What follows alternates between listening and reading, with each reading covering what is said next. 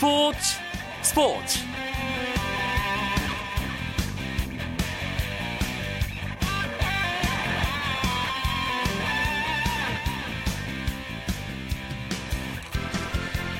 안녕하십니까 스포츠 스포츠 아나운서 이광용입니다. 브라질 월드컵 본선 무대에 나설 32개 나라가 모두 정해졌습니다.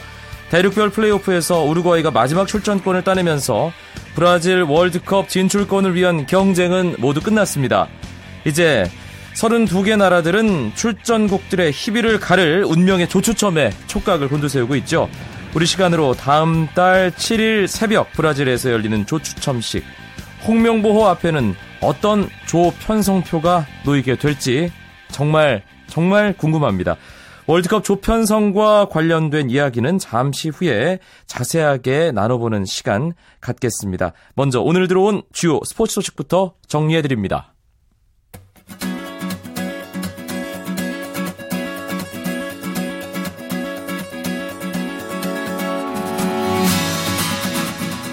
2013-2014 프로농구 오늘 두 경기가 있었습니다. 창원 LG 대 서울 삼성의 경기가 창원 실내체육관에서 열렸는데요.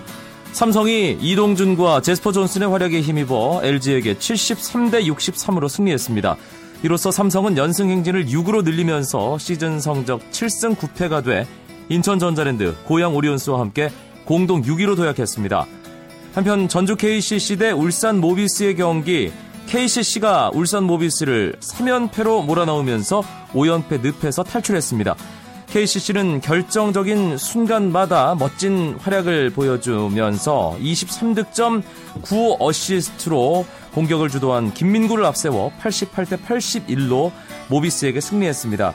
주전 포인트 가드 양동근이 부상으로 빠져 있는 모비스는 신인 이대성이 25득점 4어시스트 4스틸로 맹활약하며 분전했지만 아쉽게 패하고 말았습니다.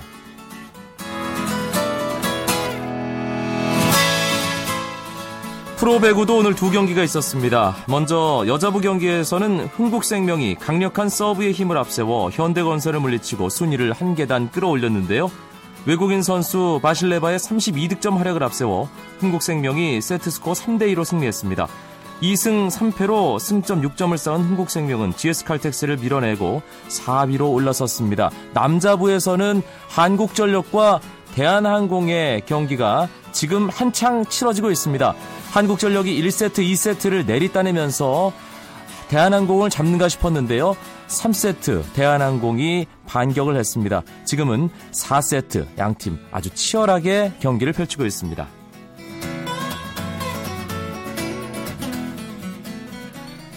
아마추어는 물론 프로 현역 선수, 은퇴 선수, 메이저리그 및 일본에서 활약하는 야구 선수들이 모두 참여하는 야구 대제전이 32년 만에 부활합니다.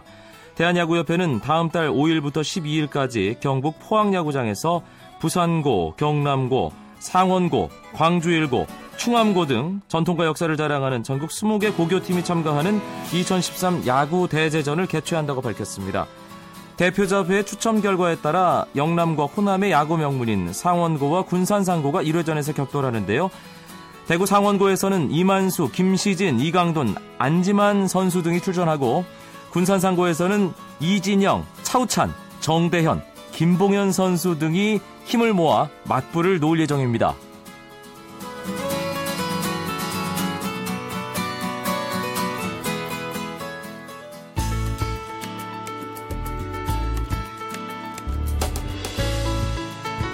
스포츠가 주는 감동과 열정 그리고 숨어있는 눈물까지 담겠습니다.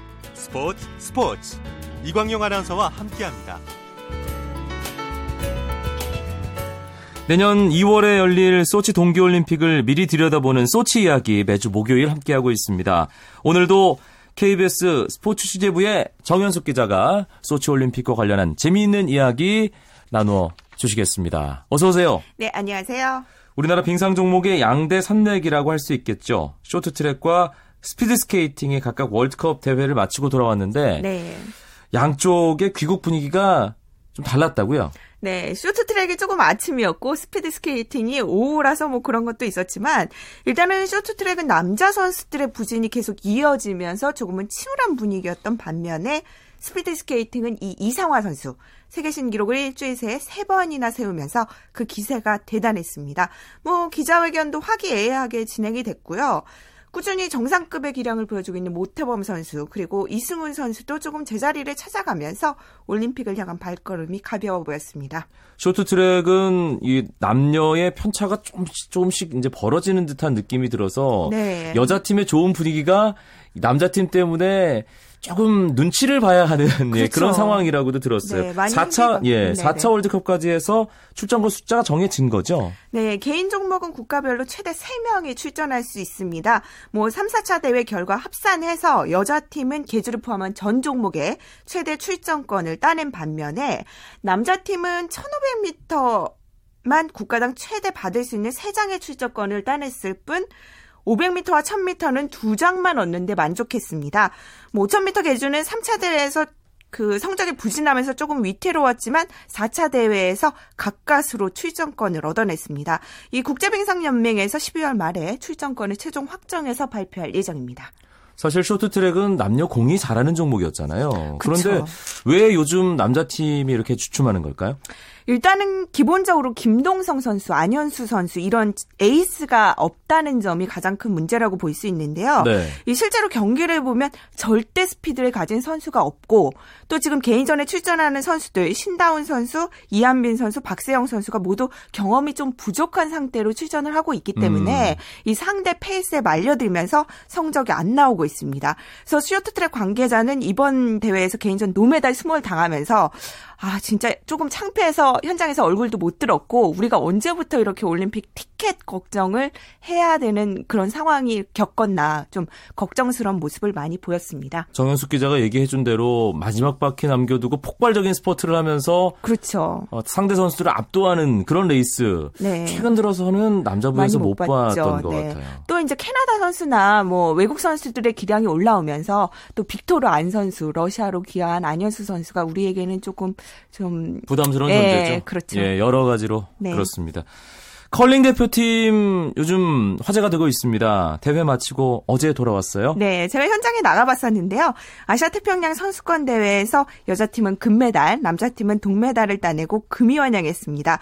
공교롭게도 축구 대표팀하고 비슷한 시기에 입국을 했거든요. 네. 그래서 축구 대표팀 취재를 하기 전에 많은 기자들이 그 입국장에 서 있었는데 컬링 대표팀이 조금은 그런 관심에 당황해하는 그런 모습도 보였습니다. 예, 아무래도 그런 그 취재진의 환대를 한 번도 경험해 그렇죠. 본 적이 없기 네, 때문에 이번이 아마 처음이었을 거예요. 예, 네. 그뭐 나간 김에 컬링 대표팀 취재하긴 했지만 그만큼 주목을 받을 만한 네, 네, 아주 그렇죠. 좋은 성과였어요. 네, 그렇지만 저희는 뭐 컬링을 취재하기 위해서 제가 따로 나갔었고요. 예. 이번에 그 되게 극적이었어요. 우승한 장면도. 중국을 상대로 대역전극이었죠. 네. 컬링 경기가 10엔드까지 진행되거든요. 9엔드까지만 해도 8대 6으로 뒤지고 있었는데 마지막 10엔드에서 마지막 선수 김지선 선수가 스톤을 던졌고 그 스톤이 중국 선수들의 스톤을 모두 쳐내면서 우리가 석점을 거뒀 그 따냈습니다. 그 네. 그 엔드에서. 그래서 3년 만에 우승을 차지했고요. 또 경기가 열린 곳이 상해였어요. 중국의 적지에서 우리가 우승을 차지했다는 점이 큰 자신감을 얻을 수 있겠습니다. 사실 소치 동계올림픽 앞두고 미리 이제 종목에 대해서 룰이나 그렇죠. 여러 가지 경기 방식 이제 예습을 하셔야 되는데 네. 컬링은 얼음 쓰는 것만 생각이 나거든요, 사실. 그렇죠. 빗자루질이라고 많이들 예. 하시죠. 아, 근데 그 원 안에 네. 어, 얼마나 더 그 상대 스톤을 밀어내면서 우리 스톤을 중심으로 위치하게 하느냐. 그렇죠. 네. 그 원을 하우스라고 부르는데 그 중심부에 스톤이 많이 있을수록 일단 점수가 올라가고요. 그 일단 규정은 조금 복잡하긴 한데 어쨌든 가장 중앙에 많은 스톤을 놓을수록 점수를 많이 올린다고 보시면 됩니다. 국제대회에서 계속 좋은 소식을 들려주거든요. 소치 동계올림픽에서도 그렇죠. 이 컬링 기대해 볼 만 할까요? 네. 제가 지금 가장 관심을 가지고 있는 종목이 빙상 외에 아마도 컬링이 가장 전략 종목으로 우리에게 메달을 안겨주지 않을까 이런 기대감도 키워가고 있는데 중국 오픈도 우승을 했고 이번 대회에서도 우승을 하면서 어느 정도 자신감을 확보했고 선수들이 그 외국에서 전지훈련도 많이 했어요. 올해는 유독. 그래서 어떻게 보면 그런 좋은 빙질과 어떤 식으로 경기를 해야 우리가 승리를 거둘 수 있는가 이런 자신감도 많이 얻었다고 생각이 듭니다. 네. 그러고 보니까 오늘 저희가 전해드리는 소치 이야기는 쇼트트랙도 여자팀이 잘하고 네. 스피드 스케이팅도 물론 모태범 이승훈 선수가 있긴 하지만 이상화 선수가 그렇죠. 정말 잘했고 네네. 컬링 대표팀도 여자 대표팀이 정말 잘하고 있어요. 네. 그렇지만 뭐 남자 팀도 아직 기회가 없는 건 아니니까요. 네. 12월 달에 대회가 남아 있거든요. 올림픽 최종 예선에서 남은 두 장의 출전권을 노리고 있기 때문에 뭐 아직은 충분히 가능성이 남아 있고 그 대표팀의 양 코치님도 뭐 뉴질랜드와 일본을 꺾은 경험이 있기 때문에 여자 팀처럼 우리도 소치에 반드시 나가겠다 이런 얘기들을 전해 주셨습니다. 네, 오늘은 여풍당당 소치 동계올림픽 준비하고 있는 쇼트트랙 빙상 컬링 대표팀 이야기 해봤습니다. KBS 스포츠 취재팀의 정현숙 기자 고맙습니다. 네, 감사합니다.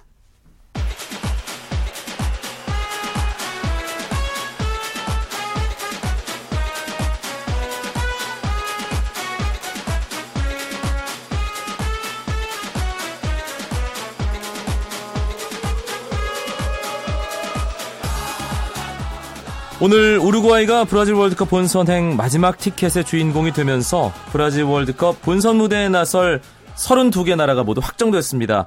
박찬아 KBSN 축구 해설위원과 함께 자세한 이야기 나눠보죠. 어서 오십시오. 네, 안녕하세요. 32개 나라가 결국 확정됐네요. 네, 드디어 결정이 됐습니다. 이제 월드컵 본선에 나갈 팀들 다 결정됐으니까 월드컵만 오매불만 기다리면 될 것 같습니다. 아시아에서는 대한민국, 호주, 이란, 일본 일찌감치 결정됐고 요르단이 뭐 희망을 걸어봤지만 우루과이에게 실력이 부족했습니다. 가장 관심을 모았던 지역은 13팀이 출전하게 되는 유럽인데요. 유럽에서 진출권을 따낸 나라들 박찬하 위원이 정리해 주시죠. 네, 빠르게 말씀을 드리면요. 벨기에, 보스니아, 크로아티아, 잉글랜드, 프랑스, 독일, 그리스, 이탈리아, 네덜란드, 포르투갈, 러시아, 스페인, 스위스입니다. 나갈 팀들 대부분 다 나갔다고 생각하시면 될 것 같습니다. 네. 뭐 박찬하 위원 말 그대로네요. 네. 강호들 다 이름 올렸네요. 네, 이번 월드컵은 유럽뿐만 아니라 전체적인 32개국 일단 개최국이 브라질이니까요.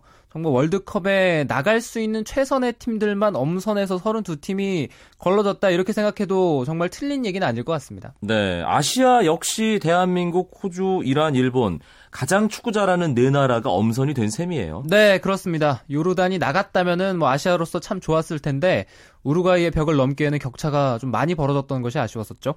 네. 말씀하신 대로 우루과이가 요르단에게 1차전 원정에서 뭐 5대0 대승 거두면서 거의 한 9.9분 응선까지 올라갔고 오늘 뭐 0대 0으로 비기긴 했습니다만 마지막 티켓을 거머쥐었습니다. 우루과이가 톱시드 팀이었기 때문에 진출권을 따내느냐 안 따내느냐 여러 가지로 중요한 의미가 있었어요. 그렇습니다. 우루과이가 만약에 월드컵 본선 진출에 실패한다면 그 톱시드의 자리는 다음 피파 랭킹이었던 네덜란드의 것이 어, 예정이 되어 있었는데 우루과이가 월드컵 참가가 확정이 되면서 자연스럽게 네덜란드는 또 시드 배정에서 밀리게 됐죠. 우루과이가 남미의 예, 여섯 번째 진출팀이 됐습니다.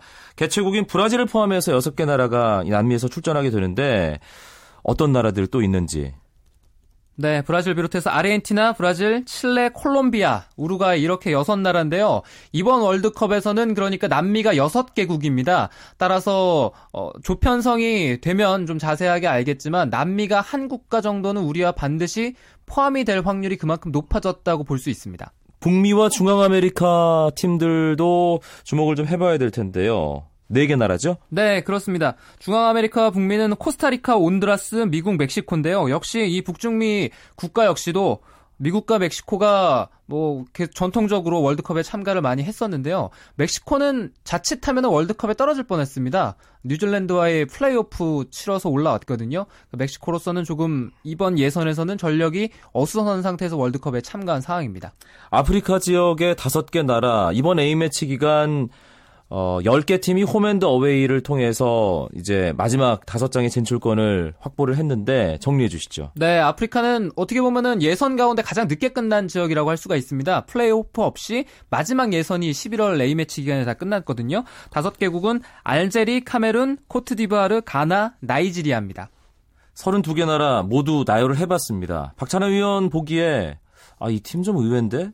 싶은 나라가 있나요? 네, 32개국 가운데는 의외의 나라는 뭐한 나라도 없다고 봐야 될 것 같아요. 아. 네, 그만큼 정말 쟁쟁한 국가들이 이번 예선을 통과해서 브라질로 향하게 됐습니다. 그런데 반대로 아, 이 나라가 좀 나갔으면 좋았을 텐데 혹은 이 선수를 못 봐서 아쉽다. 그런 팀이나 선수도 있을 거예요. 네, 팀은 아무래도 마지막 플레이오프에서 아쉽게 고배를 맞은 스웨덴 같은 팀들이 인상적인 예선을 치렀고 또 플레이오프에서도 나름대로 포르투갈과 맞서 싸웠습니다만 아쉽게 월드컵 참가가 좌절됐고요. 또 남미에서는 월드컵에 나름대로 단골 손님이었던 파라과이 같은 팀은 이번에 볼 수가 없게 됐습니다. 그런데 국가는 별개로 선수로 쳤을 때 아쉬운 선수는 두 선수가 있겠죠. 최근에 정말 좋은 활약하고 있는 가레스 베일과 에런 램지인데 이 두 나라가 속해 있는 나라는 바로 웨일즈입니다. 네, 뭐 어, 라이언 긱스가 정말 전성기일 때도 웨일즈는 월드컵에 나가지를 못했었으니까. 네, 당시에는 긱스의 나라로 익숙했는데 이제는 베일과 램지의 나라거든요. 네. 네. 하지만 웨일즈의 전력을 봤을 때는 당분간 월드컵 참가가 좀 어렵지 않을까. 뭐 그런 생각도 드네요. 그리고 스웨덴 얘기를 해주셨습니다만 질라탄 이브라히모비치가 마지막에 이제 호날두와 아, 플레이오프 티켓 대결하면서 판정패를 했고 네. 그래서 어, 볼 수가 없고 그 외에도 정말 팬들이 좋아하는 선수들 가운데 월드컵에서 못 보는 선수들이 몇 명 있잖아요. 네, 월드컵에서 못 보는 나라가 체코도 못 보고 이제 월, 덴마크도 못 보니까요. 네.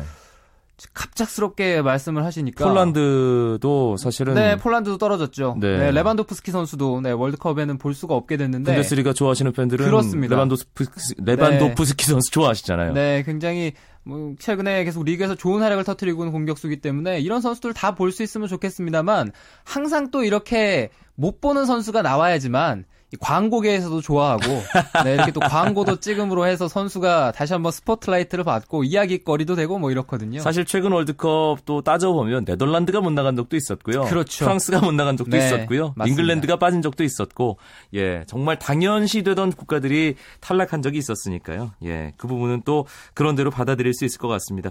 이제 조편성의 모든 관심은 쏠립니다. 우리 시간으로 다다음 주 금요일에서 토요일로 넘어가는 새벽입니다. 1시 12월 7일에 월드컵 조추첨식이 열리는데 참 아, 4년마다 반복되는 일이고 1986년 멕시코 월드컵부터 시작해서 단 한 번도 월드컵을 빼놓지 않았지만 조추첨과 관련된 이 순간이 가장 긴장이 되는 것 같아요. 그렇습니다. 항상 어느 팀이랑 우리가 월드컵 본선 무대에서 맞붙게 되느냐 그리고 그런 조 편성에 따라서 또 여러 가지 기사가 양산이 되고 또 상상 속의 월드컵이 이미 머릿속에 계속 돌아가거든요. 네. 그런 거 봤을 때는 이번 월드컵이 정말 쟁쟁한 국가들이 있기 때문에 어떤 팀을 만나게 되느냐 두근두근한 마음은 항상 매 대회마다 4년마다 반복되는 것 같습니다. 조추첨 방식은 정해졌습니까? 네, 아직까지는 1번 시드만 제외하고는 나머지 포트들이 결정이 되지 않았습니다. 그렇지만 최근에 있었던 두 번의 월드컵, 2006년 월드컵 그리고 2010년 월드컵을 봤을 때는 이번 월드컵도 사실 포트 배정이 그렇게 크게 달라질 것 같지는 않거든요. 그러니까 지난 월드컵과 유사하게 아마 갈 거다 이렇게 예상하시는 분들이 많은 것 같습니다. 10월 피파 랭킹으로 이제 시드를 갖게 되는 팀들. 그러니까 1그룹, 1그룹은 이미 정해졌죠. 저희 스포츠 스포츠에서도 몇 번 말씀드린 적이 있는데요. 네, 그렇습니다. 1번 시드, 그러니까 시드, 탑 시드 국가죠. 어, 이 팀들은 다 정해졌습니다. 브라질, 아르헨티나, 우루과이, 콜롬비아, 남미가 이렇게 네 팀이나 이 1번 시드를 배정받았고요. 또 유럽에서는 벨기에, 스페인, 독일, 스위스, 이렇게 유럽 넷, 남미 넷입니다. 2그룹은 아시아와 북미 대륙입니다. 넘어가고요. 3그룹이 남미, 아프리카, 그리고 유럽에서 한 팀이 오게 되죠. 네, 그렇죠. 유럽이 한 팀이 올 수밖에 없습니다. special pot이라고 해서 과거에도 이렇게 유럽이 한 팀이 special pot으로 왔었는데 special pot은 월드컵에 진출하는 이 유럽 국가 중에서 유럽이 워낙 참가국 수가 많잖아요. 그래서 같은 pot에 다 들어갈 수가 없고 한 팀만 이렇게 따로 떨어져서 나오는데 피파 랭킹이 가장 낮은 팀이 top pot이라고 해서 따로 떨어지게 되거든요. 프랑스가 이번 월드컵에 참가하는 팀 가운데서는 피파 랭킹이 현재 가장 낮습니다. 음. 어, 심지어 플레이오프를 치렀던 우크라이나보다 한 단계 낮은 순위였거든요. 네. 그렇기 때문에 프랑스가 special pot을 아마 받을 것 같습니다. 4그룹은 이제 시드 배정 못 받은 그리고 special pot으로 빠진 한 팀을 제외한 나머지 유럽 국가들 8팀이 들어갑니다. 네. 사실 이 4번 pot에 있는 팀 중에 어떤 팀과 한 조에 속하느냐가 다른 pot에 있는 팀들의 운명을 결정짓는다고 해도 과언은 아닐 거예요. 네, 그렇죠. 탑시드의 팀들이 일단 다 만만치가 않습니다. 그렇다고 봤을 때는 유럽이 8팀인 마지막 pot인데 그래도 유럽 8팀 중에서는 네덜란드라든가 이탈리아 탑시드를 받아도 전혀 이상하지 않은 팀들이 기다리고 있거든요. 그런 팀들이 있기 때문에 그런 팀들을 피해서 그나마 유럽에서 가장 약한 팀과 만나고 싶어 하는 것이 모든 참가국들의 속내일 것 같아요. 12월 7일 이제 조추첨 결과가 발표되기 직전까지 정말 예상이 끊임없이 나올 겁니다. 최상의 조편성, 최악의 조편성 오늘도 기사가 쏟아져 나오던데요. 최상의 조 박찬호 의원은 어떻게 예상을 하세요? 네, 저는 개인적으로는 최상의 조는 그리스, 스위스, 알제리, 대한민국 이렇게 네 팀이 들어간 조가 그래도 우리가 해볼 만한 곳이 아닌가 이런 생각을 하고 있는데 네. 또 많은 분들은 그래도 강한 팀이 하나 속해서 3승을 잡고 가는 것이 우리에게는 좀 더 수월하지 않겠느냐 아하. 이런 의견도 있거든요. 그런데 여기서의 하나 이제 맹점은 뭐냐면 그 팀이 3승을 한다는 보장이 없다는 거죠. 예를 들어서 2006년 월드컵 같은 경우에는 프랑스가 우리 조에서 3승을 해줄 거라고 기대를 했었거든요. 근데 의외로 프랑스가 3승을 못했어요. 그랬죠. 그러면서 우리가 1승 1무 1패를 했음에도 프랑스와 스위스에게 네, 16강을 못 갔습니다. 밀렸으니까. 네, 그랬던 아팠던 기억들이 있기 때문에 그래도 우리가 뭔가 이렇게 해서 우리가 스스로 올라가는 길 찾아야지 다른 팀이 뭔가 해주겠지 이런 생각보다는 우리가 일단 부딪혀서 16강에 어, 올라갈 수 있게 토너먼트에 진출할 수 있도록 하는 조편성이 우리에겐 최상이 아닐까 이런 생각입니다. 상상하긴 싫지만 최악의 조도 예상을 해본다면 우리를 뺀 나머지 세 팀이 어떻게 구성이 되면 최악이 될까요? 여러 가지 조합이 있는데요. 저는 개인적으로는 스페인이나 독일 같은 팀을 하나 만나고요. 네, 그리고 또 유럽포트에서 네덜란드와 이탈리아가 같은 조가 됩니다. 그리고 북중미라든가 남미 이런 데서 남미 팀이 오는 거거든요. 예. 남미 팀에서 중에서도 이번 남미에서에서 시드 배정을 받지 못하고 가장 높은 순위에 있었던 칠레 같은 팀이 같이 낑기면 정말 골치 아픈 조합이 될 수가 있는데 어, 브라질이 일단 우리와 같은 조가 돼도 저희는 안 좋다고 생각해요. 왜냐하면은 2006년과 2010년을 생각해 봤을 때 브라질이 A1 아닙니까? 근데 우리가 지난 월드컵을 보면 A2가 유력하거든요. 네. 그럼 개막전 쌍파울로에서 브라질과 우리가 첫 경기를 치러야 됩니다. 아. 네, 남, 이 브라질 월드컵 첫 경기를 치른다는 그런 부담감은 세계 최강인 홈팀과 개막전을 그렇죠. 치른다는 건 네, 심지어 1975년 이후로 홈에서 한 번도 패하지 않은 브라질을 상대로 월드컵 개막전을 치른다는 건 어, 이건 참 상상도 하기 싫습니다. 네, 알겠습니다. 박찬호 의원과는 아마도 다다음 주 조추첨 직전에 또 만나서 이런저런 얘기를 나누게 되지 않을까 싶은데요. 오늘 11월 A매치 데이를 통해서 결정된 브라질 월드컵 본선 진출국 32개 나라 이야기 그리고 조추첨과 관련된 간단한 전망까지 해봤습니다. KBSN 박찬하 해설위원 고맙습니다. 감사합니다.